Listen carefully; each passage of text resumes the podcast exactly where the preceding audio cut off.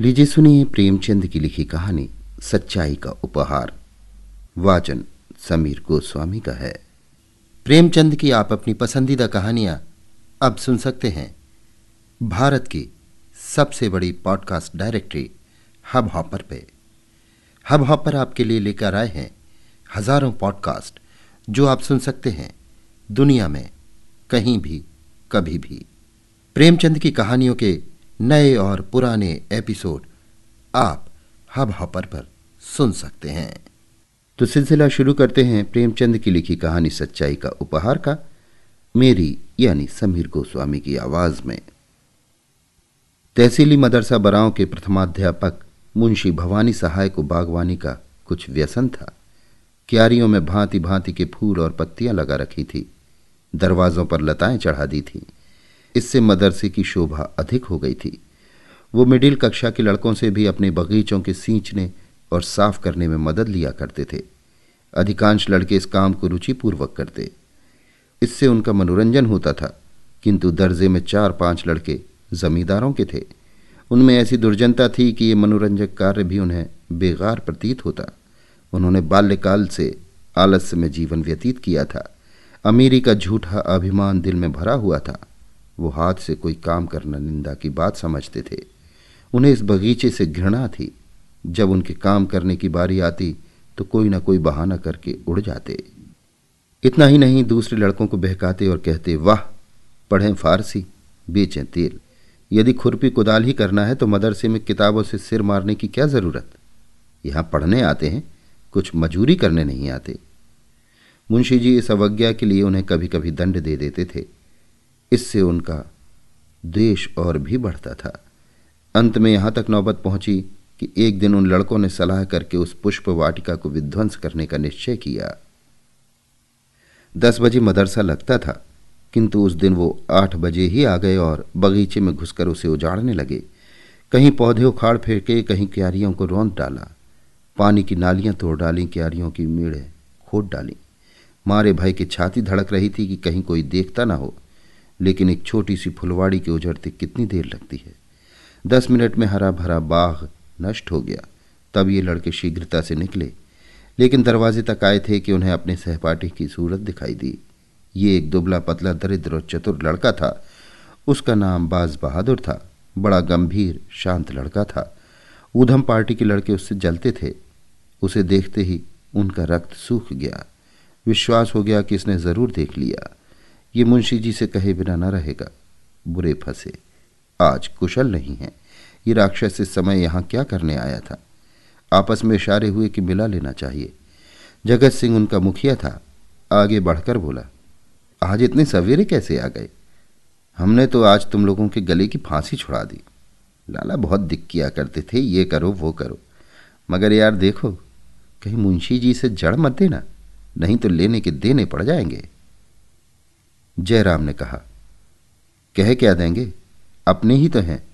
हमने जो कुछ किया है, वो सबके लिए किया है। केवल अपनी भलाई के लिए नहीं। चले यार, तुम्हें बाज़ार की सैर करा दे, मुँह मीठा करा दे। बाज बहादुर ने कहा, नहीं, मुझे आज घर पर पाठ याद करने का अवकाश नहीं मिला। यहीं बैठकर पढ़ूँगा। जगत सिंह अच्छा मुंशी जी से कहोगे तो ना? बाज बहादुर। मैं स्वयं कुछ ना कहूँगा, लेकिन उन्होंने मुझसे पूछा तो जगत सिंह, कह देना मुझे नहीं मालूम। बाज बहादुर, ये झूठ मुझसे ना बोला जाएगा। जयराम, अगर तुमने चुगली खाई और हमारे ऊपर मार पड़ी तो हम तुम्हें पीटे बिना ना छोड़ेंगे। बाज बहादुर, हमने कह दिया कि चुगली ना खाएँगे, लेकिन मुंशी जी ने पूछा तो झूठ भी ना बोलेंगे। जयराम तो हम तुम्हारी हड्डियाँ भी तोड़ देंगे। बाज बहादुर, इसका तुम्हें अधिकार है। दस बजे जब मदरसा लगा और मुंशी भवानी सहाय ने बाघ की ये दुर्दशा देखी तो क्रोध से आग हो गए। बाघ उजड़ने का उतना खेद न था जितना लड़कों की शरारत का। यदि किसी साण ने यह दुष्कृत किया होता तो वो केवल हाथ मलकर रह जाते, किंतु लड़कों के इस अत्याचार को सहन न कर सके। जो ही लड़के दर्जे में बैठ गए, वो तेवर बदले हुए आए। और पूछा, ये बाग किसने उजाड़ा है? कमरे में सन्नाटा छा गया। अपराधियों के चेहरे पर हवाएँ उड़ने लगी। मिडिल कक्षा के 25 विद्यार्थियों में कोई ऐसा न था, जो इस घटना को ना जानता हो। किंतु किसी में इस साहस न था कि उठकर साफ़ साफ़ कह दे। सबके सब सिर झुकाए मौन धारण किए बैठे थे। मुंशी जी का क्रोध और भी प्रचंड हुआ। चिल्लाकर बोले, मुझे विश्वास है कि ये तुम ही लोगों में से किसी की शरारत है। जिसे मालूम हो स्पष्ट कह दे। नहीं तो मैं एक सिरे से पीटना शुरू करूँगा। फिर कोई ये ना कहे कि हम निरपराध मारे गए। एक लड़का भी ना बोला। वही सन्नाटा। मुंशी जी, देवी प्रसाद तुम जानते हो? देवी, जी नहीं, मुझे कुछ नहीं मालूम। शिवदत्त तुम जानते हो? जी नहीं, मुझे कुछ नहीं मालूम। बाज बहादुर, तुम कभी झूठ नहीं बोलते।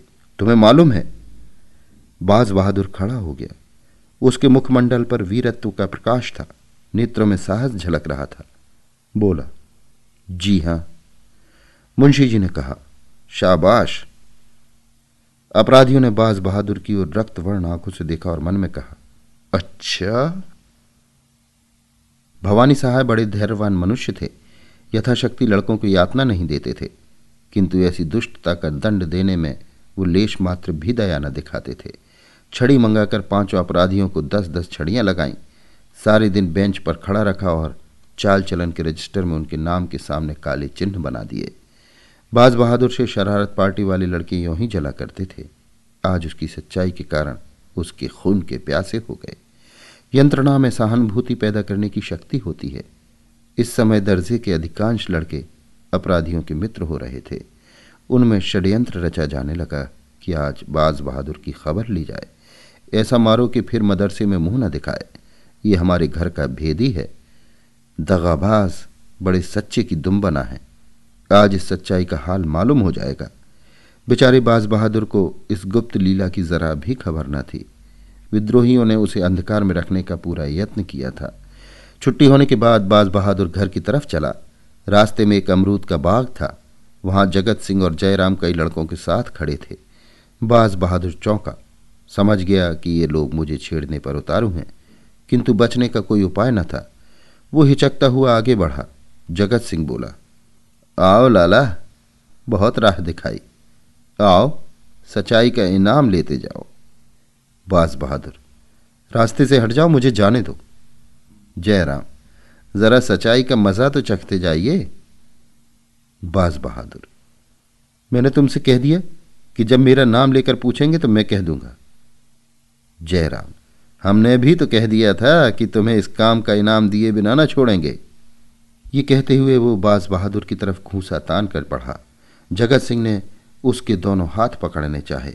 जयराम का छोटा भाई शिवराम अमरूद की एक टहनी लेकर झपटा। शेष लड़के चारों तरफ़ खड़े होकर तमाशा देखने लगे। ये रिज़र्व सेना थी जो आवश्यकता पड़ने पर मित्र दल की सहायता के लिए तैयार थी। बाज बहादुर दुर्बल लड़का था उसकी मरम्मत करने को वो तीन मज़बूत लड़के काफ़ी थे। सब लोग यही समझ रहे थे कि क्षण भर में ये तीनों उसे गिरा लेंगे। बाज बहादुर ने देखा कि शत्रुओं ने शस्त्र प्रहार करना शुरू कर दिया तो उसने कनखियों से इधर उधर देखा।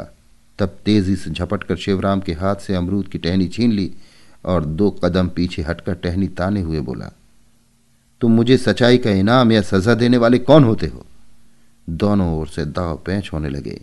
बाज बहादुर था तो कमज़ोर पर अत्यंत चपल और सतर्क था। उस पर सत्य का विश्वास हृदय को और भी बलवान बनाए हुए था। सत्य चाहे सिर कटा दे, लेकिन कदम पीछे नहीं हटता। कई मिनट तक बाज बहादुर उछल उछल कर वार करता और हटाता रहा, लेकिन अमरूद की टहनी कहाँ तक थाम सकती? जरा देर में उसकी धज्जियाँ उड़ गईं। जब तक उसके हाथ में वो हरी तलवार रही, कोई उसके निकट आने की हिम्मत न करता था। निहत्था होने पर भी वो ठोकरों और घूसों से जवाब देता रहा। मगर अंत में अधिक संख्या ने विजय पाई। बाज बहादुर की पसली में जयराम का एक घूसा ऐसा पड़ा कि वो बेदम होकर गिर पड़ा। आँखें पथरा गईं और मूर्छा सी आ गई। शत्रुओं ने ये दशा देखी तो उनके हाथों के तोते उड़ गए। समझे इसकी जान निकल गई। बेतहाशा भागे। कोई दस मिनट पीछे बाज बहादुर सचेत हुआ। कलेजी पर चोट लग गई थी। घाव ओछा पड़ा था, जिस पर भी खड़े होने की शक्ति न थी। साहस करके उठा और लंगड़ाता हुआ घर की ओर चला। उधर ये विजयी दल भागते भागते जयराम के मकान पर पहुँचा। रास्ते ही में सारा दल तितर बितर हो गया। कोई इधर से निकल भागा, कोई उधर से। कठिन समस्या आ पड़ी थी। जयराम के घर तक केवल तीन सुदृढ़ लड़के पहुँचे। वहाँ पहुंचकर उनकी जान में जान आई। जयराम, कहीं मर ना गया हो। मेरा घूसा खूब बैठ गया था। जगत सिंह, तुम्हें पसली में नहीं मारना चाहिए था। अगर तिल्ली फट गई होगी तो ना बचेगा। जयराम। यार, मैंने जान के थोड़े ही मारा था। संयोग ही था। अब बताओ क्या किया जाए? जगत सिंह, करना क्या है? चुपचाप बैठे रहो। जयराम, कहीं मैं अकेला तो ना फंसूँगा? जगत सिंह, अकेले कौन फंसेगा? सबके सब साथ चलेंगे। जयराम, अगर बाज बहादुर मरा नहीं है तो उठकर सीधे मुंशी जी के पास जाएगा। जगत सिंह और मुंशी जी कल हम लोगों की खाल अवश्य उधेड़ेंगे। जयराम, इसलिए मेरा सलाह है कि कल मदरसे जाओ ही नहीं, नाम कटा के दूसरी जगह चले चलें। नहीं तो बीमारी का बहाना करके बैठे रहें। महीने दो महीने बाद जब मामला ठंडा पड़ जाएगा तो देखा जाएगा। शिवराम, और जो परीक्षा होने वाली है? जयराम, ओह, इसका तो ख्याल ही न था। एक ही महीना तो और रह गया है। जगत सिंह तुम्हें अब की ज़रूर वजीफा मिलता। जयराम हाँ मैंने बहुत परिश्रम किया था तो फिर? जगत सिंह, कुछ नहीं, तरक्की तो हो ही जाएगी, वजीफे से हाथ धोना पड़ेगा। जयराम, बाज बहादुर के हाथ लग जाएगा। जगत सिंह, बहुत अच्छा होगा, बेचारे ने मार भी तो खाई है। दूसरे दिन मदरसा लगा, जगत सिंह, जयराम और शिवराम तीनों गायब थे। वली मोहम्मद पैर में पट्टी बाँध आए थे, लेकिन भय के मारे बुरा हाल था। कल के दर्शक गण भी थरथरा रहे थे कि कहीं हम लोग गेहूँ के साथ घुन की तरह न पिस जाएँ। बाज बहादुर नियम अनुसार अपने काम में लगा हुआ था। ऐसा मालूम होता था कि मानो उसे कल की बातें याद ही नहीं हैं। किसी से उनकी चर्चा न की। हाँ आज वो अपने स्वभाव के प्रतिकूल कुछ प्रसन्नचित देख पड़ता था। विशेषतः कल की योद्धाओं से वो अधिक हिला मिला हुआ था। वो चाहता था कि ये लोग मेरी ओर से निशंक हो जाएँ।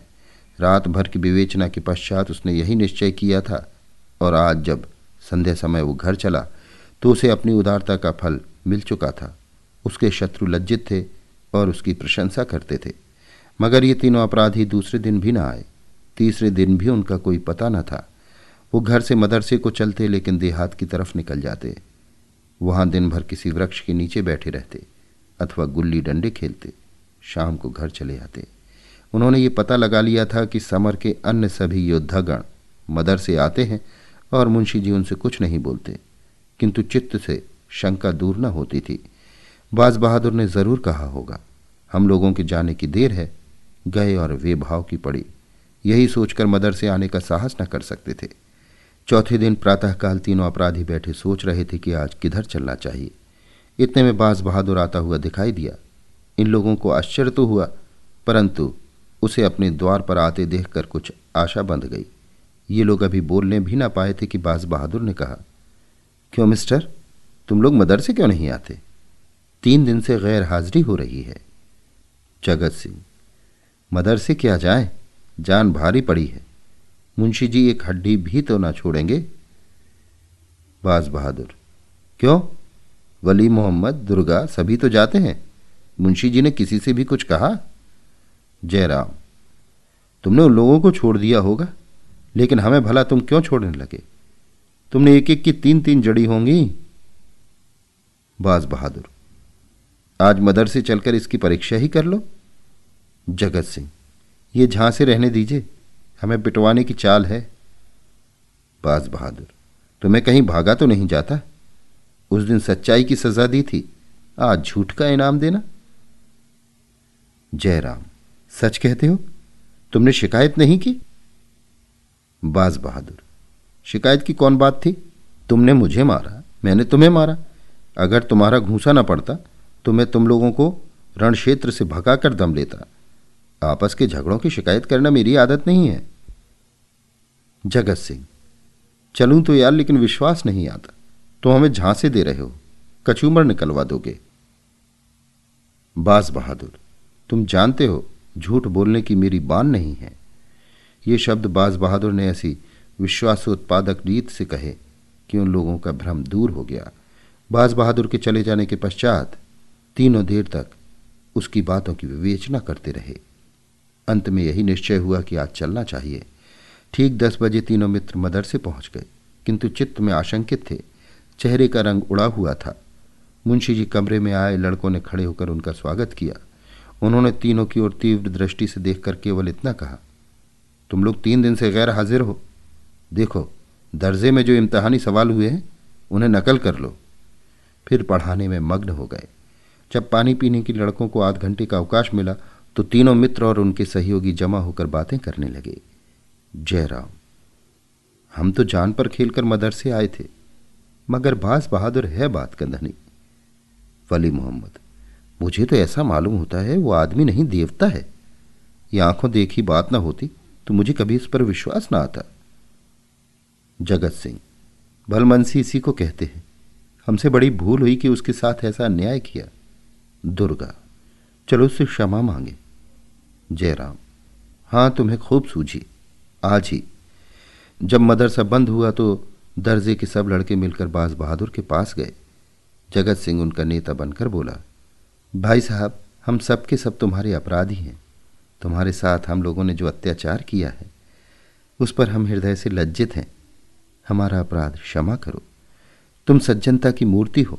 हम लोग उजड गंवार और मूर्ख हैं। हमें अब क्षमा प्रदान करो। बाज बहादुर की आँखों में आँसू आए। बोला, मैं पहले भी तुम लोगों को अपना भाई समझता था और अब भी वही समझता हूँ। भाइयों के झगड़े में क्षमा कैसी? सबके सब उससे गले मिले। इसकी चर्चा सारे मदरसे में फैल गई। सारा मदरसा बाज बहादुर की पूजा करने लगा। वो अपने मदरसे का मुखिया, नेता और सिरमौर बन गया। पहले उसे सच्चाई का दंड मिला, अब की सच्चाई का उपहार मिला। अभी आप सुन रहे थे प्रेमचंद की लिखी कहानी, सच्चाई का उपहार। वाचन समीर गोस्वामी का था।